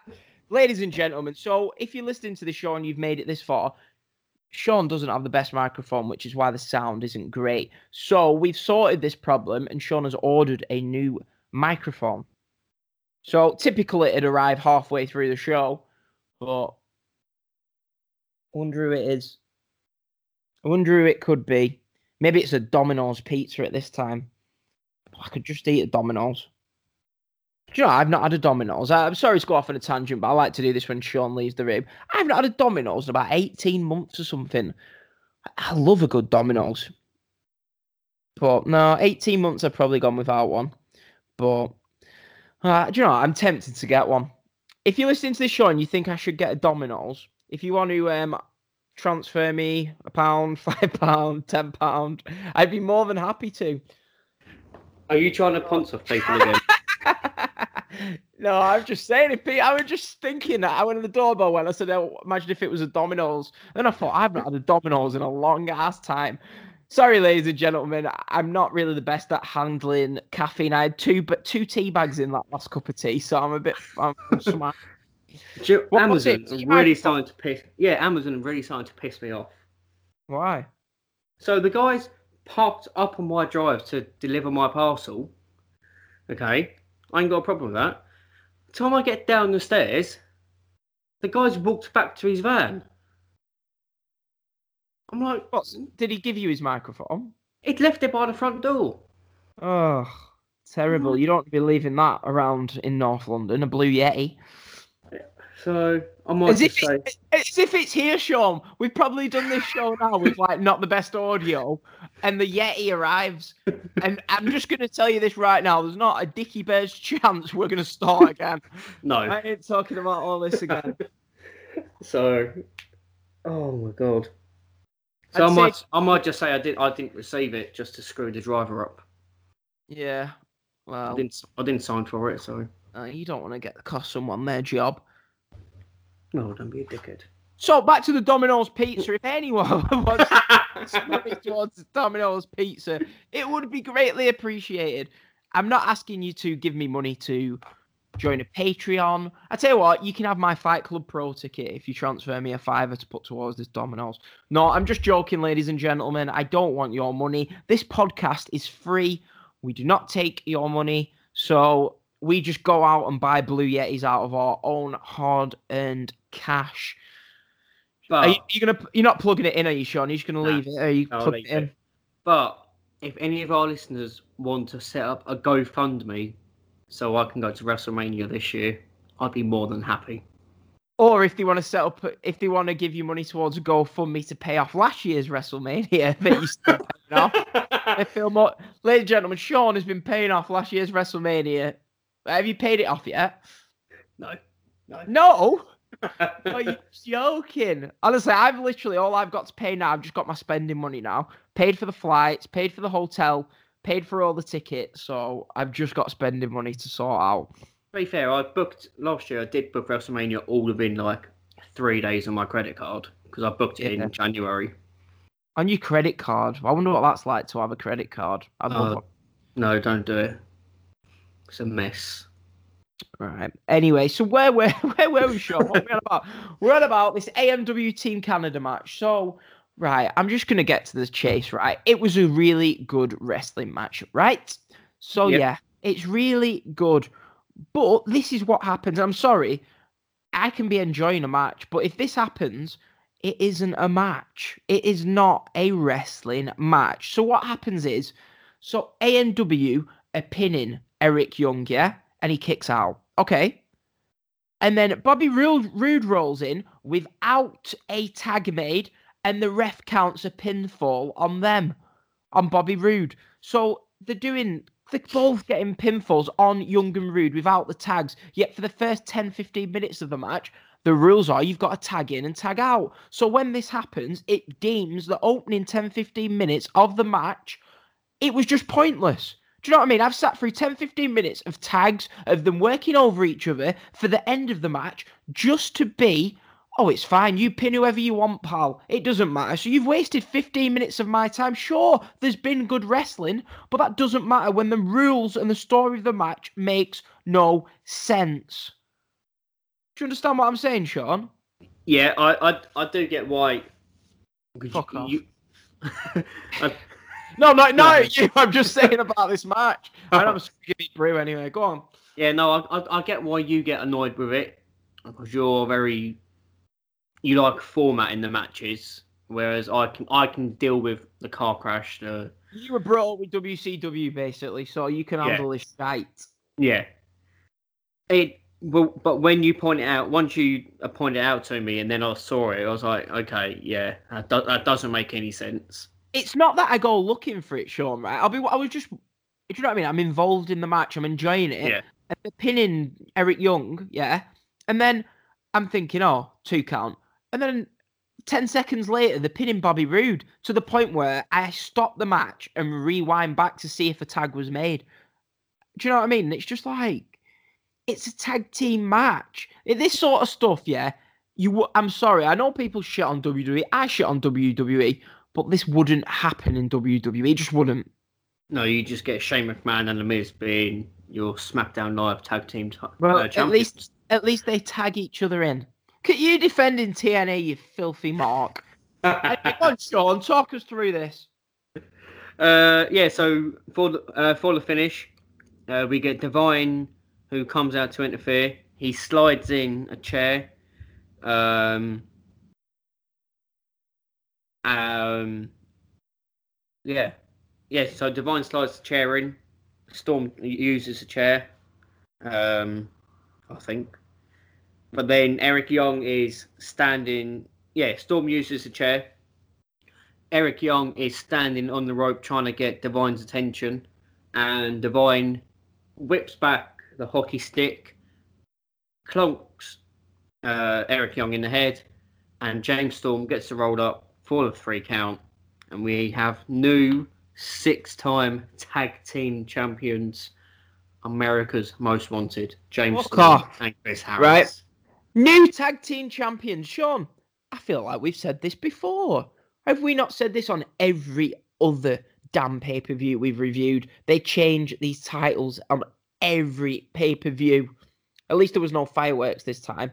But do they need to change them every show? They don't need to, but I, I think putting it on AMW this way, I, I, I did like how, you know, AM, AMW had the big the big win last month, and then they've been playing up to, oh, okay, yes, we're, we're getting this title shot now, to then actually win the titles. Well, they'll probably lose them next month on next month's Against All Odds show anyway. So Uh, yeah, there is that to it, but we're not there yet, so we can just we can look forward to this. So AMW are your new tag team champions. 19 minutes 12 seconds. The match had plenty of good action, good wrestling, but if the match makes no sense, you can fuck off. So sorry, I've almost dead bit. Um, this match I've given two and a three quarter stars. It makes a mockery of the entire match. I'm guessing you didn't care about this. Dave Meltzer clearly didn't care about this. Wade Keller didn't care about this. So it must just be me who likes stuff to make sense. So, Sean, give us your star rating. Go on, put me out my misery. I gave it three and a half stars. Yeah, I'll settle for that. Go on, I can give you. I'll let you get away with that. Yeah, However, Three and will half not let. Dave Meltzer get away with four and a quarter stars, and I will not let Wade Keller give this match four and a quarter stars. So Wade Keller is trying to tell me that this match is four and a quarter stars, yeah? Four and a quarter stars when he gave Elix Skipper versus Sonjay Dutt two and three quarters. Uh, I, I- that's it, Sean. I'm going for a piss. I'm going for a piss. You can talk. Oh. But- so we now go backstage to Dustin's lackeys, as I've put put them down as Traci, Trinity, and this twit from Survival. Um,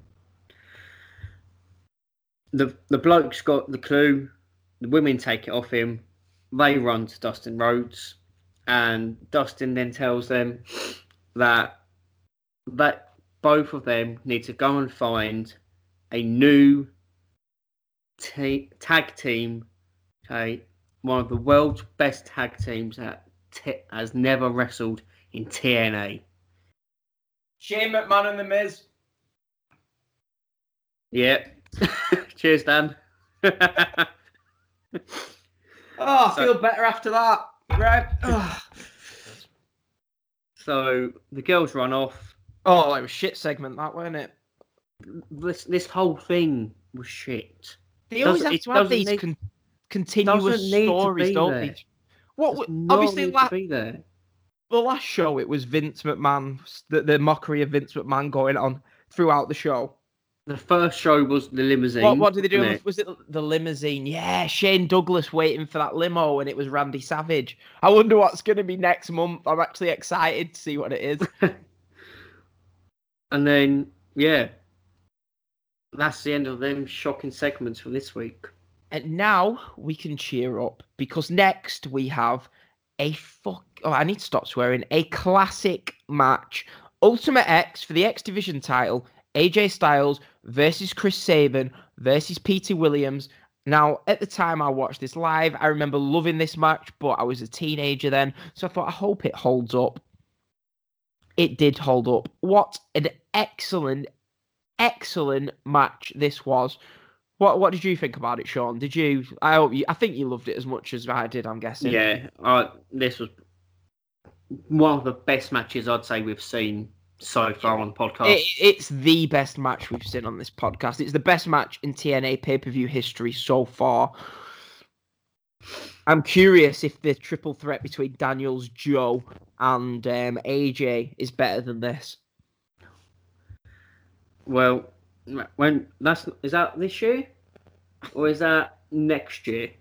I think it's this year. Yeah. Yeah, I feel like it's this year. Um, hang on, I tell you, you talk us through the match, and I'll have a look what pay per view it happens at. And it, I think it happens at Unbreakable. Yeah, it is unbreakable. Just just what year? I'm sure it was 2005. Yeah. Uh, yeah, So- Unbreakable 2005. So that I'm excited to watch that. yeah. It's got some good, we've got we have got some good pay per views coming up. Um, for that. Um, yeah, so it was a great match where Mike Tenay, when D'Amore's getting ejected from the match, Mike Tenay calls Scott D'Amore a fat load and said that he needs to get deported back to Canada. I, I, I don't know if any of our American listeners can tell us why they hate the Ca- uh, Canadians so much. I mean, it, it might just be like us English people hating the Scouse. But, Yeah, but the Scouts, Scouts are still English, though, aren't they? well, Well, well, sort of. I, I don't hate Scousers, to be honest, but I just don't like Liverpool Football Club. Scousers are fine. If you actually go to Liverpool, Sean, they're all right. I'm only I'm only saying this in case Danny's listening, by the way. Um, I, I've, I've never been outside the M25, so. yeah, you've never, been, you've never been north of Watford. It's grim up north. Um, right. So we had some. It's tough in it when you, you've got to talk about the really. It's easier to like shoot about the bad matches in it when Yeah. it's like such a great match. You can just really all you can really do is read through some of the spots. yeah. And my favorite part of this match, you'll be surprised, in all these spots is the fact AJ Styles' selling of the arm was absolutely fantastic. Do you not think? Yeah, no, where he's um, because it, it gets worked on when they're both um climbing up one of the structures, don't it? Yeah, yeah, and it like gets trapped in the structure, doesn't it? In the Yeah. by Williams, and uh, they just played it off brilliantly. Like later on, AJ hits a Styles clash, but he does it with one arm due to being injured. Yeah. TNA are actually doing storytelling that makes you don't need a ref bunch Sean to tell a story. You can do No. it like this. It Yeah. was fantastic. AJ, no surprise, he's gone on to be one of the best wrestlers in the world. He probably was at the time watching this. Why Yeah. WWE didn't see this and sign him earlier is a mystery to me. Well, AJ said himself that he took he did get signed to uh, developmental, but he turned it down, didn't he? Uh, you you don't need it, Sean. You watch these matches that he's been in. That we we've seen three shows, yeah. You just offer him a contract, a main roster, get him on. He's fantastic. Yeah. Yeah. Imagine well, some of the matches we could have seen. We could have seen like I know like you don't talk about him, but imagine Benoit against Styles. Yeah. That would have been a great match. I know like the whole Benoit thing is not worth discussing, but you know what I mean. You'd have had other good matches. Say when like Shawn Michaels versus AJ Styles. Yeah. See, I, I I do prefer this era of AJ Styles to his current styles. Yes. So do I. He's better in the ring at this point, but you forget just how good he actually was at this Yeah. point. Like that that sick bump that he took from Where he like flips as he falls. yeah, the in, I've put it out. I've put it as the inside out bump where It was amazing. But I feel drop kicks him yeah. and he turns himself up inside to then drop down. I feel like I've seen this clip recently. I don't know if it's That- WWE documentary. Probably because that is one of the when I saw AJ in his blue like in his blue trunks, I thought, oh, is this the match where he where he does that bump?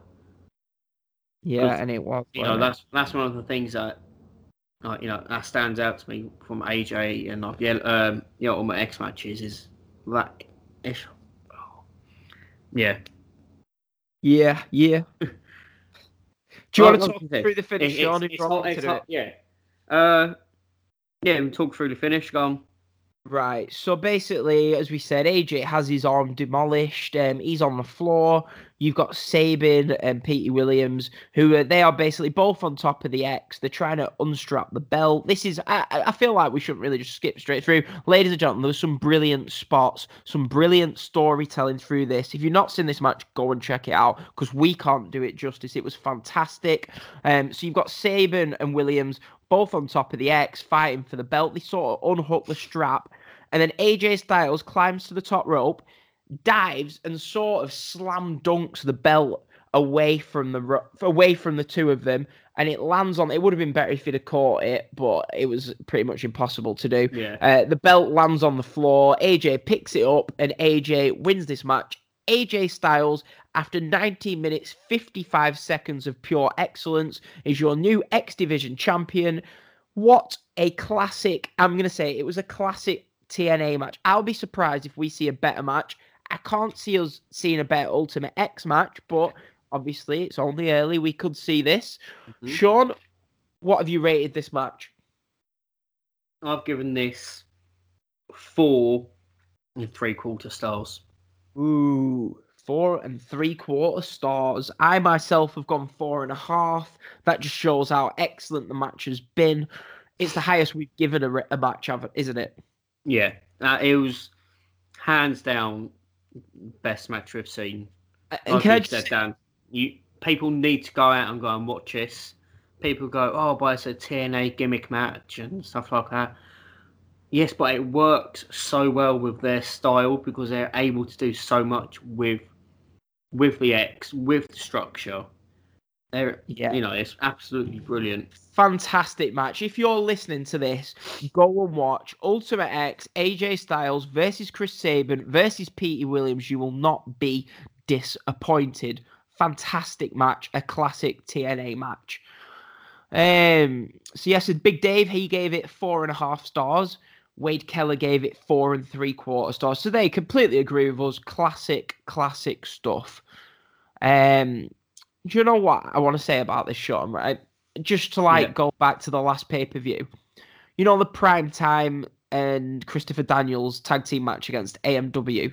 Yeah, This match, I know you was you gave it like four and a quarter stars, and I gave it three and a half. Right.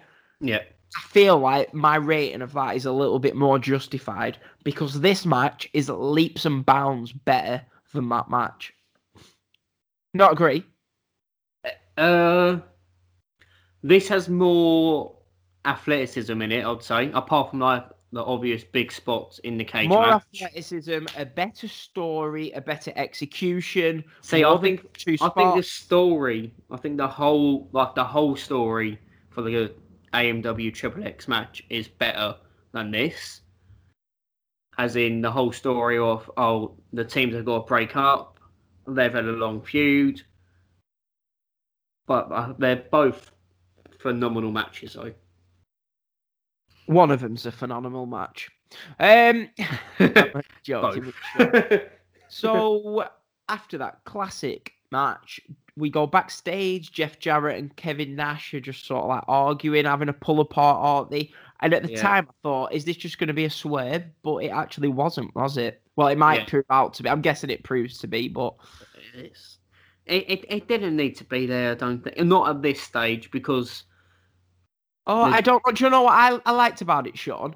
It made Yeah. you think that the match was going to finish with Kevin Nash interfering. So when it didn't, do you know what I mean? It might have been an anticlimax. yeah, but I, I think uh, it should have happened earlier on in the night. They should have happened after the triple threat because they're making out like Nash has just come back from the ring.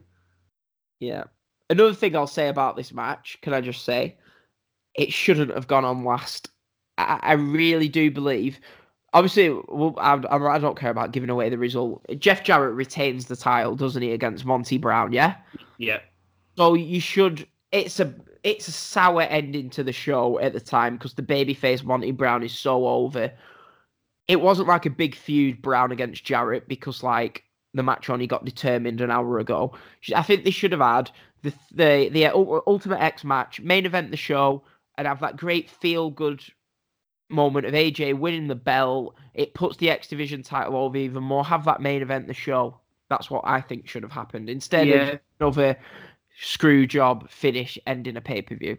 Yeah, but then then you can see all like you can see like the old school people being like, yeah, but the world title should should be the main event. It should close the show. Which I, I most of the time I do agree with. then I do- WrestleMania 18. That's all. All that needs to be said when people say that argument. WrestleMania 18. Yeah, no, that like that's what I'm saying. Like there are some instances where it doesn't need to happen. The main event should be the hottest match on the show. That's Yeah. simple. For me, usually, oh, really, you'd say that should usually be the title match. You'd hope so. Yeah, But- exactly. That's that's why it, that's why that kind of works because you know It's like the Becky Becky Lynch Royal Rumble this weekend. Hottest reaction of the show. It was obviously going to be the hottest reaction when she won.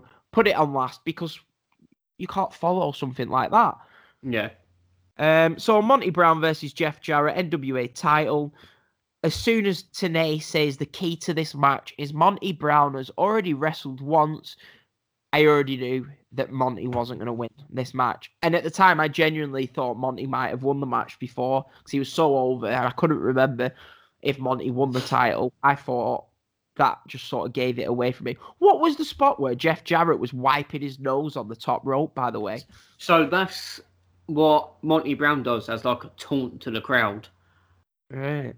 Um, and he was just he was just mocking Monty Brown.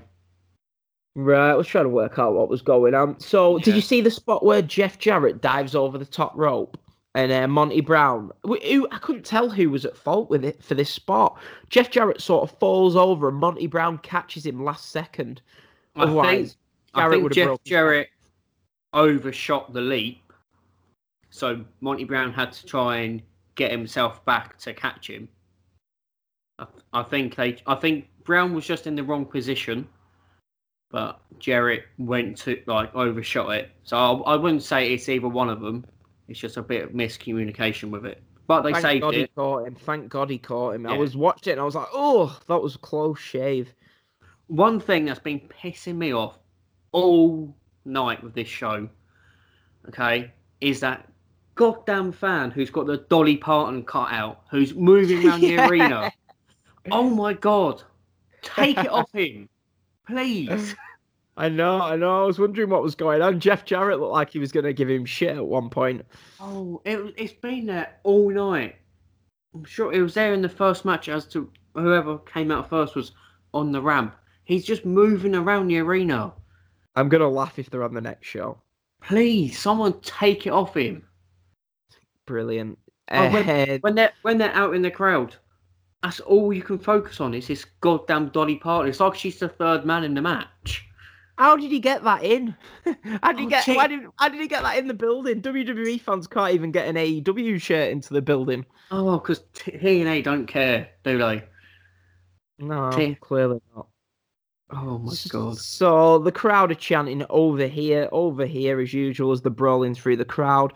We Jeff want tables. Oh, I hate that chant. Jeff Jarrett, he's using the chair in front of the ref. The commentators say, You've got to give him some leeway in these title matches. Bullshit. Just make it a no DQ match. But And then- the only thing that the ref won't let him hit hit him It's with the belt. is the because obviously, your chairs are fine, but a title belt, nah, that's too Nah, far. that's a bit, bit too far. That nah, it's, that's quite heavy. I, I can I can drop office chair on you. I can throw put you onto the announce table and hit you with a chair. Try and throw you through the barricade. But I can't hit you with a title belt. No, that's a bit too far. That is. bullshit in it. So, the, do you know what made me laugh? So they're doing all these chair shots, right, and stuff like that out of the ring, and they fight. They break the table. We lose Mike Tenay and Don West, which was probably a good thing. Um, well, maybe for actually no, that they're, they're, they're like lovable, aren't they? These Yeah, I, I think they I think they make a good combination between them. Yeah. They're like bad. Well, Mike Tenay's not, but I don't know. I, I, they make me laugh at times. But um, so you've had all these chair shots, the brawling, and they get back into the ring and they take turns to put a headlock on each other. And it actually works. The crowd are eating up Jarrett's sleeper hold on Monty Brown. And I just thought, if that was these days, the, the crowd would be silent, sat down, chanting boring or whatever. You know what I mean? But instead, the crowd are eating up this headlock, and it, it just shows that even a spot like that, if the crowd are into it, it does work. So Yeah. at this point, I'm thinking this has been, apart from the outside, it's been a good professional wrestling match. They've worked the match well. Just as I was typing this out, We get the Jeff on worst, to the ref. the worst ref bump I've ever seen. Yeah. So In my life. through- can you talk us through this shit, Sean? Because I can't be asked getting oh. angry. So, uh, I'm not. I can't remember who hits the ref. It doesn't matter at this point. Someone gets pushed into the ref. The ref goes down, and he's like, he's selling his knee like Peter Griffin from Family Guy, rocking back and forth. Ow, Terrible. ow, ow, ow. Oh my god! Piss off, please. Jarrett makes a count, makes a pinfall. Oh, the ref is fine. He comes over, makes the count, Oh, don't get me I'm- started on this. and then re- the ref is in another corner, selling the knee again. Right, well, for that spot, Sean, I've got written down. Ref rolls in, counts to two, then turns away, holds his knee. Jarrett nails Brown with a belt, two count. Then in capital letters, it just says, It's bullshit, this, Sean. I think I must have tried to send you that as a text. Oh, and then okay, Monty Brown then hits the pounce on this referee. Oh my god, it looks like he kills him. yeah, I know he does, doesn't he? That- Brutally takes it. That sort of ref bump, I don't mind because he looks dead. He's not and it made, you, moving. it made you go, Oh my God. Yeah. I went, oh fuck. Well, can I just say something, Sean, right? So, I love Dusty Rhodes. We all love Dusty Rhodes. Dusty Rhodes is sat backstage on this pickup truck, yeah? right? The main title match is getting fo- is getting screwed over, yeah, right? By ref bumps, by Jeff Jarrett cheating. Surely the baby face. This happens every pay per view with Petey Williams, with Jeff Jarrett. Surely the baby face general manager, whatever he is, right, would come out and sort this out, and it never happens. Do you know what I mean? Can you imagine if, say, like I don't know, a year ago on Raw, Kurt Angle's G- face GM and uh, whoever's the heel champion is constantly doing these screw jobs in the main event. Do you know what I mean? He'd come out and sort it out. This sort of stuff is okay if you've got, say, a heel authority running the show, but when you've Yeah. got a baby face, it just makes Dusty seem. Do you know what I mean? It should. I feel like something should be done. Maybe it will on Impact, but we'll have to wait and see. After, I'll, I'll, I'll have a watch and see what they say, but it probably won't come to anything. Monty Brown hits a guitar shot to Jeff Jarrett. Yeah. Uh, and then um so then we get a new ref uh no because after the pounce yeah because jarrett randomly pulls a, a guitar out from from the uh, ring steps like it's been sh- sat there all night long and he sh- he falls into it, doesn't it? And did you see how easily it broke? It just shows that it was a gimmicks guitar. He like Yeah. literally just fell into it and it just snapped. Yeah but he fell into it where the two refs are Yeah, I know. I was they was clearly trying to do another spot. I felt there, but I don't Yeah. know what. Maybe Like, Jarrett was meant to fall onto the ref or something. yeah like the old ref is down the new ref is seeing if the ref's okay and then And can, can I just say, right? We've had all this bullshit, yeah, but the ending spot to the match, it. I loved it. I don't know why, right? Well, But the- the, the, the electric chair jobs. Yeah, he hits his finisher twice, picks Monty Brown back up, gives him a cheeky low blow, and then hits his finisher again. I just thought I was laughing. That was just typical TNA. But I just thought we've watched all this and we're getting we're getting three finishers, a ball shot. Oh, it was just. Eh, I I thought it was a great moment. It was just I wasn't expecting the low blow, you know, from behind where he kicks him.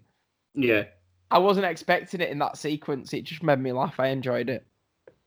Yeah, I, I liked um, the electric chair spot that they did, where Jarrett was on top of Monty Brown with um, the steel chair, and he like hits him in the face and in the stomach. And then Yeah, bo- yeah. And then they both go down with it. It was sort of like I don't know if anyone saw the segment, you know, where Batista has uh, Randy Orton on his shoulders when he wins the world title, and Yeah. Triple H has his thumbs up, thumbs down, and drops him back. It was sort of like that. But yeah, Sean, did you like the finish of the match? I didn't like it, but I just thought it was funny. Yeah, it was it was okay. It was hilarious when he hits that on net. The, the ball shot just wasn't needed. You've, Yeah. hit, your fin- you've hit your finisher twice. You're about to hit it again, and Yeah. you've got to get that ball shot in. Brilliant stuff. Fucking TNA. so yeah, so Jeff Jarrett retains your title. My views on this match was it was funny, it was enjoyable, it was awful. I, I don't know. I'd give it two and a quarter stars for it making me laugh. It was I enjoyed bits of it. It was it was entertaining. I've I've given it two stars, but the the initial ref bump ruined the whole match. Yeah, it did. didn't it? Anything they could have done anything else. Okay, I don't I don't want a ref bump. I can accept. I can deal with that. But that initial ref bump ruined the whole match. What what was the initial ref bump again? Where he's fucking selling his knee like Peter Griffin. I'm winding you up. Um, so Meltzer and Keller both gave it three stars. So Wade Keller thought this match was better than Elix Skipper against Sonjay Dutt. Moron. Um, so that was it, Sean. Um, it was, it was, it it was, it was a good show, wasn't it? It was. There was some bad stuff on it that took it down. There was some really good stuff and some really bad stuff. But even the bad stuff, it's that bad. It's entertaining. I can't put my finger on it. Yeah, it, you get entertained. You yeah, like I said, you get entertained by the show. So it's a good show. You're It's not like sitting here. Yeah. A bad match "Oh." on a TNA show is entertaining. A bad match on a 2017 2018 WWE show is Baron Corbin beating someone in a bad seven, bo- in a boring 14 minute match. Do you know what I mean? Something like that. I'd sooner see this than. It's they're entertaining these shows. I'm not asked as much as we shit on TNA, which we, they deserve it. They're Yeah. entertaining. yeah, Um, you can always guarantee a a, a good So, time with the show. I don't even need to ask this. What is your match of the night? Uh, my match of the night is um Ravenworth versus Erik Watts. no, it's AJ. Styles, Petey Williams, Chris Sabin in the in the Elevation X match. No, Ultimate X match. Sorry. Ultimate X match. Completely agree. It was the best match on the show. It's the best match we've seen so far in our podcast history. Um, I have to give congratulations as well because I thought it was really good too. Obviously, we've said it before. Elix Skipper, Sonjay Dutt. I think if you're going to go back and watch this show, hopefully you've already watched it with us. As I say, we want people to watch the shows with us, give us feedback. Um, as I say, it's better if you watch this show and then you get a two-hour review. This ain't like some twenty-minute review where we run through it. We talk for almost two hours on the shows, so it is well worth your money to go and watch the pay-per-view. Um, I'd recommend watch Ultimate X, watch Elix Skipper against Sonjay Dutt.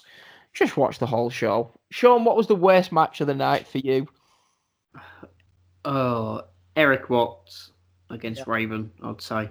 Yeah, same here. Raven versus Erik Watts, worst match of the night, but it's still entertained. It was just bad. It, it, uh, I, it's not Raven though, because Raven is a good. I'm not. I don't want to say all rounder, but he's a good mic piece. He can put. He's got good psychology in his matches. Just Erik Watts is sh- shockingly bad. I wonder why Abyss wasn't on this show wrestling. He'd been off TV for a while as well. The commentators said. Um, I can't remember if he'd been on Impact or not. Yeah, do you know what I mean? He was like one of the main Yeah. guys around this time, and he just wasn't. Obviously, they're Yeah. gonna. I'm, I'm guessing it against all odds. If you had to predict the against, against all odds cards, you're probably gonna get what Jeff against Abyss. Yeah, yeah. I- I don't Hardy know versus Abyss. I don't know who would Um, Jeff. Maybe Monty Brown gets a rematch. Really, he should do. Yeah, I'll, I, uh, who's AJ Styles going to be against? Probably Chris Pete, do you Willi- think? Petey Williams in a singles match. I'd say Yeah, Williams will get his automatic recall. Maybe, maybe they just do a triple. I don't know. I'm actually, in, I'm actually put it this way. if I had enough time, I'd happily go and check out the next show now. Yeah. But um, so yeah, Sean, we're going to wrap it up with your overall rating for this pay per view. What would you give it out of ten? I would give it out of ten. I'd probably give it a solid seven, seven and a half. I've gone six point five out of ten. I felt some of the matches in the middle just lowered it down from being, Yeah. you know what I mean, a bit higher. So you've gone seven, I've gone six point five. I think are we at the end of the show now, Sean? I think that's it, and we've really we've discussed everything to do with TNA Final Resolution two thousand and five. Yeah. So, it, like I said, it wasn't a bad show. We just got to hope that we don't get just nothing matches. I mean, there uh, well, there wasn't any real throwaway matches this this month, was there? Yeah, yeah, I agree. Um, there was They they all had their on the backstory. Pardon? There was two matches on the pre-show that looked was that? throwaway. I can't think what they were, but um, I just remember reading it and thinking, oh, I'm glad we didn't have to sit through those matches. Yeah. Like we didn't have Johnny Swinger and Disco Inferno with some bullshit with Jacqueline. It's like that. the, the first pay-per-view. It was almost like they just wanted as many people on the show as possible. You know, like WWE did with Evolution. Yeah, but yeah, but he was on he was on the last one as well, weren't he? Because um, Jacqueline was the special guest referee. Oh yeah, yeah, I forgot about that. So the pre-show matches were the Naturals against Johnny B. Bad and Sonny Siaki. Oh, Johnny B. Bad. and then we had Chris Candido versus Cassidy Riley. So I think Candido like passes away soon after this, Yeah. doesn't it? Yeah, I was I was just about to say he. We'll, we'll get to it. It's only a few months down the line, um, but yeah, he's not around much longer, unfortunately. Oh, shame he couldn't be on one of these pay per views just before. No, Um, he, no, he does. He he get we we get to see his final match. Oh right. We get, we get to see his final match. So, well, we'll we'll get to that in a couple of months' time. Or sad way, sad way to end the show.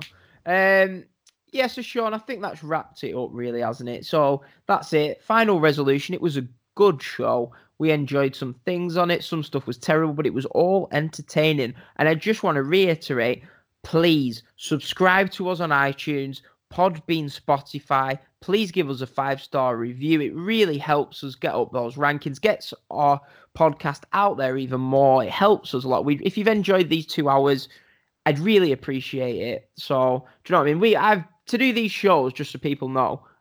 I take two, three hours off work to do this. So basically, I'm losing money. Wow. Well, I'm, I'm just being honest, Sean. I lose money every time. Every time we do these shows, I'm losing money. So you're, do, you're doing a TNA. You you're doing, it for the, you're doing it for the good of the for the good of the company. I can't do these shows after work because I always go and see my little girl um after the show. So I always have it. so uh, we do this. I take time out of work to do this. So if you if you're just feeling nice, just give us a five star review. Sean, he's taking time out from running his pub. Right now, there's probably a queue round the corner of angry Londoners trying to get their pint, their morning pint in. Well, me and Sean are here talking about TNA. I'd say it's not the most professional show, but we like to review the show. It's all in good humour. So I really hope you've enjoyed the show. Sean, I enjoyed this show. Yeah, it was good. I enjoyed recording this podcast. It was fun. Yeah, I mean, hopefully next uh, next time my audio is going to be better as my microphone decided to turn up Yeah. halfway through the show. This is the last time you'll have this type of audio. So make sure you tune in to the show. I don't think we're going to manage to do it next week. It's going to be in two weeks. Um, but you never know. Um, so that's it, Sean, innit? Do you Yeah, want to say say goodbye to everyone? Plug plug whatever you want, whatever. You're not the best at plugging, but Yeah. so what, the, talk about the Shell Shock Network. Just plug that one more time for us. yeah. So um, we're now on their network. They're going to be uploading um, our back catalogue of our first few episodes. As soon as this one's released, it'll be up on their network as well. They've got a range of different podcasts going through all varieties of wrestling promotions.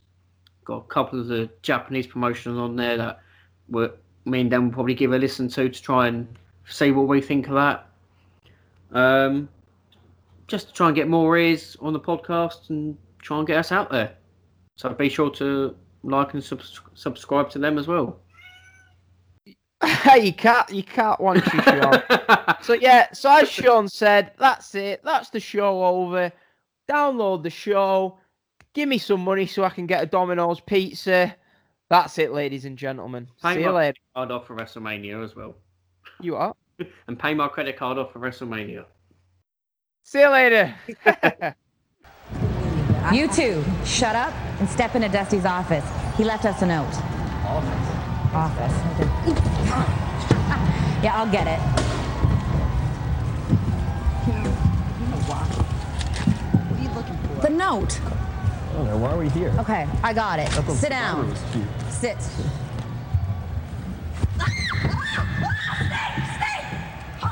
It's a rope, you idiot. Shut up, I'm gonna read it. You who wish to stay with TNA must now find out how to play if you want to stay. That sounds familiar. Shut up, there's gotta be more. I'm gonna find some more. Alliance.